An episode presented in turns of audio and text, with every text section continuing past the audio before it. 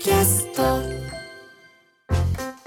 さてこの時間は講談社プレゼンツ金曜回転砂鉄道書店です。講談社から刊行された書籍の中から私武田砂鉄が本を選んで内容を読み解きながらああだこうだ考えてみようという企画でございます。今週は講談社現代新書から刊行されている石井行さんの自衛隊の闇組織秘密情報部隊別班の正体を紹介していきます。この別班は先月まで TBS 系日曜劇場で放送されてました「ビバンの舞台テーマとなっていたものですけれどもこのドラマが生まれるきっかけとなったのがこの著者である石井さんがあるラジオに出演してですね別班について語る様子を TBS の制作者が聞いていてこのドラマを発案したということで、まあ、ドラマの最後にもですね参考文献としてクレジットもされていたということなんですけれども、えー、まずはこの石井さんのプロフィールを紹介しますと1961年生まれ慶應義塾大学文学部卒業1985年共同通信社入社、現在編集局編集委員、えー、1994年から防衛庁現在の防衛省を担当。安全保障問題を中心に自衛隊のルワンダ難民救援活動環太平洋合同演習北朝鮮不審船事件イージス艦情報流出事件元防衛事務次官汚職事件尖閣諸島領有権問題北朝鮮ミサイル発射核実験、南スーダン PKO 日本問題などなどもうたくさんの取材をされてきた方ですね、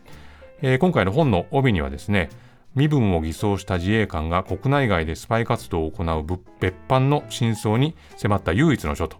えー、帝国陸軍から自衛隊に引き継がれた負の遺伝子日本が保持する戦力の最大タブーとはというふうに書いてましてそしてですね不穏な忠告を受けながらも取材を継続というふうに書いてあって、まあ、そのその忠告っていうのがどういうものかというとですね最低限尾行や盗聴は覚悟しておけとか、駅のホームでは最前列に電最前列で電車を待つなとか痴漢にでっち上げられないように注意しろというものなんですね。まあ、なかなか物騒というか、まあ、これ以上取材したらどうなるか分かってるんだろうなという忠告だったわけですけれども、まあ、ビバンを見てですね、あこういう仕事に憧れると思った人が読めばですね、この本はこう、憧れるってことでいいんだろうかという疑問を発生させるでしょうし、まあ、全くドラマを見なかった人にとってはですね、ただただこの別班という存在の異様さに驚くはずですね。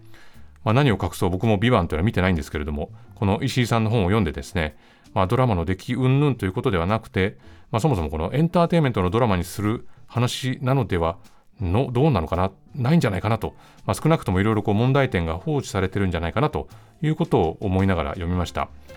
でこの別班というのは何なのかと、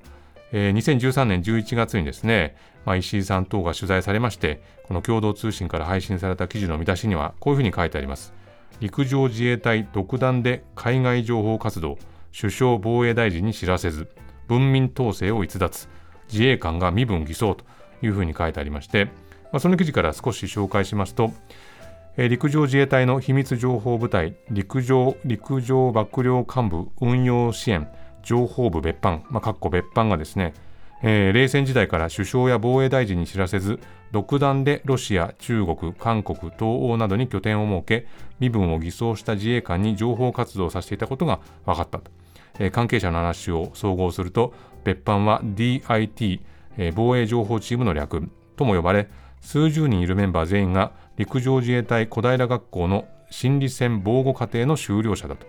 えー、同課程は諜報、えこれは密かに情報を収集することですね。そして傍聴、えー、スパイの侵入とか活動を防ぐこと、まあ、この活動を教育して訓練したですね、旧陸軍中野学校の後継とされていると。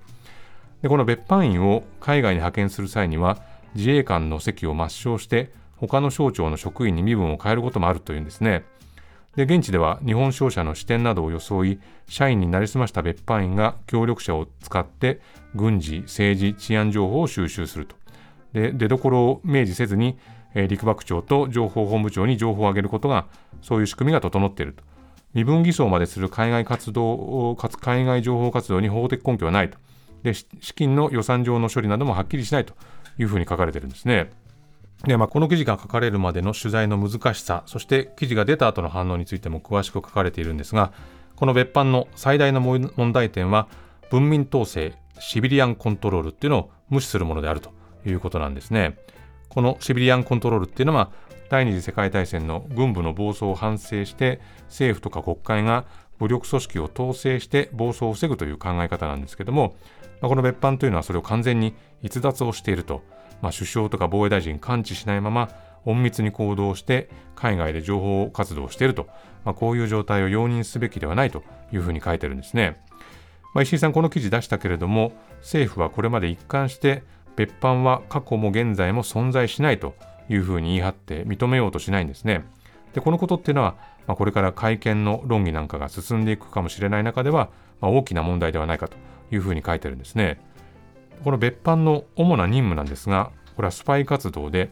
別班になると一切の公的な場には行かないように指示をされて、表の部分から全て身を引いて、まあ、年賀状を出すなとか、防衛大学校の同期会に行くなとか、えー、自宅に表札を出すなとか、通勤ルートは毎日変えるとか、そういう指示が出るそうなんですね。まあ、その代わり、資金は豊富で、領収書を要求されることはなくですね、えー、情報提供料名目で1回300円300万円までは自由に使えると、まあ、そういう優遇措置があるというんですね。で、この偽装工作ってどうやってやってるのかと、まあ、いくつも紹介されてますけどね、例えばこういうふうに書いてあります。取材を重ねていくにつれ、民間人に偽装する方法としては、現地法人を設立するやり方、日本企業の現地支店を装うやり方と、形態は様々だが、いずれにしても現地では基本的に会社の表札、看板を出していることが判明した。さらに別班員は一時的に自衛官を休職し、パスポートを取得し、ダミーの現地法人か日本企業の現地支店の名義を使ってビザを取得しているという証言まで得られたというふうにあるんですね。で先ほどこの別班のメンバー全員が陸上自衛隊小平学校の心理戦防護課程の修了者だというふうに言いましたけれども、この課程の入校試験というのはとても難しくてですね、例えば面接の試験では、教官から先ほど休憩時間にトイレに行ったなと、そのトイレのタイルの色を言えとかですね、あるいはある大陸の地図を見せて、X という非常にこう目立たない小さな国について X の国がある部分を示せというふうに質問してこの辺りですというふうに答えるとそんな X の国はこの地図には含まれてないと別の地域だというふうに返ってくると、まあ、こういうですね、まあ、理不尽な質問言動っていうのをぶつけることで心理的にプレッシャーをかけても問題のない人間なのかっていうのを見極めていくというんですね。でこれ石井さんがですね最初の記事を出すために取材をしているときに、まあ、世間では特定秘密保護法の議論が繰り返されていてまあ、この法律が成立すれば、まあ、自衛隊の広範な情報が秘密指定されて国会や国民の監視がさらに困難になるかもしれないということでこの取材を進めたそうなんですけれども、まあ、この別班が結局どれくらいの影響力を持っているのか、まあ、その全体像というのはなかなか見えてこないんですね。で、この元別班員の証言によるとですね、陸上自衛隊の情報関係部隊の中では、別班は盲腸に例えられているっていうんですね。その理由はですね、いくつもあって、まあ、大して役に立たないとか、なくても支障がないとか、まあ、いつ発病、まあ、かっこ存在が発覚、いつ発病するかわからない。まあ、発病すれば激痛を伴う、まあ、大問題になってしまう。死に至る可能性もある。組織を存亡の危機に追い込んでしまう。役に立たないから潰してしまおうとも、一度作ったものは潰すにも理解、えー、理由が必要だとで。一度潰してしまったら二度とできない。こういう例えをしたというんですね。まあ、だとすると、こう、過大評価するのも危険だし、まあ、かといって過小評価して放置していくわけにもいかない。まあ、その他にも複数の証言が並んでますね。で書籍の最後に改めて列挙されてるんですが、そこからいくつか引いてみるとですね、心理戦防護過程は完全な洗脳教育だったと。喜怒哀楽など自分の感情を完全にコントロールできるようになってしまった。本来とは違う自分をいかに作るか、そしてそれを相手にどう信じ込ませるか、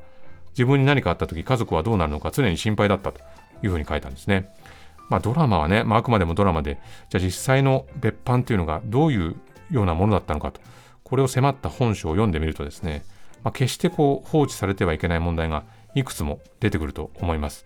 まあ、為政者というのはね、何かと隠すのを好みますけれども、まあ、この別班については、まあ、自衛隊が国に対して隠すように動いていると、まあ、この問題の大きさをですね、ぜひこの本を読んで考えてほしいなというふうに思っております。えー、今週はこの辺りでございます。このコーナーは、ポッドキャストでも配信しております。そちらもチェックしてみてください。以上、金曜開店、砂鉄道書店でした。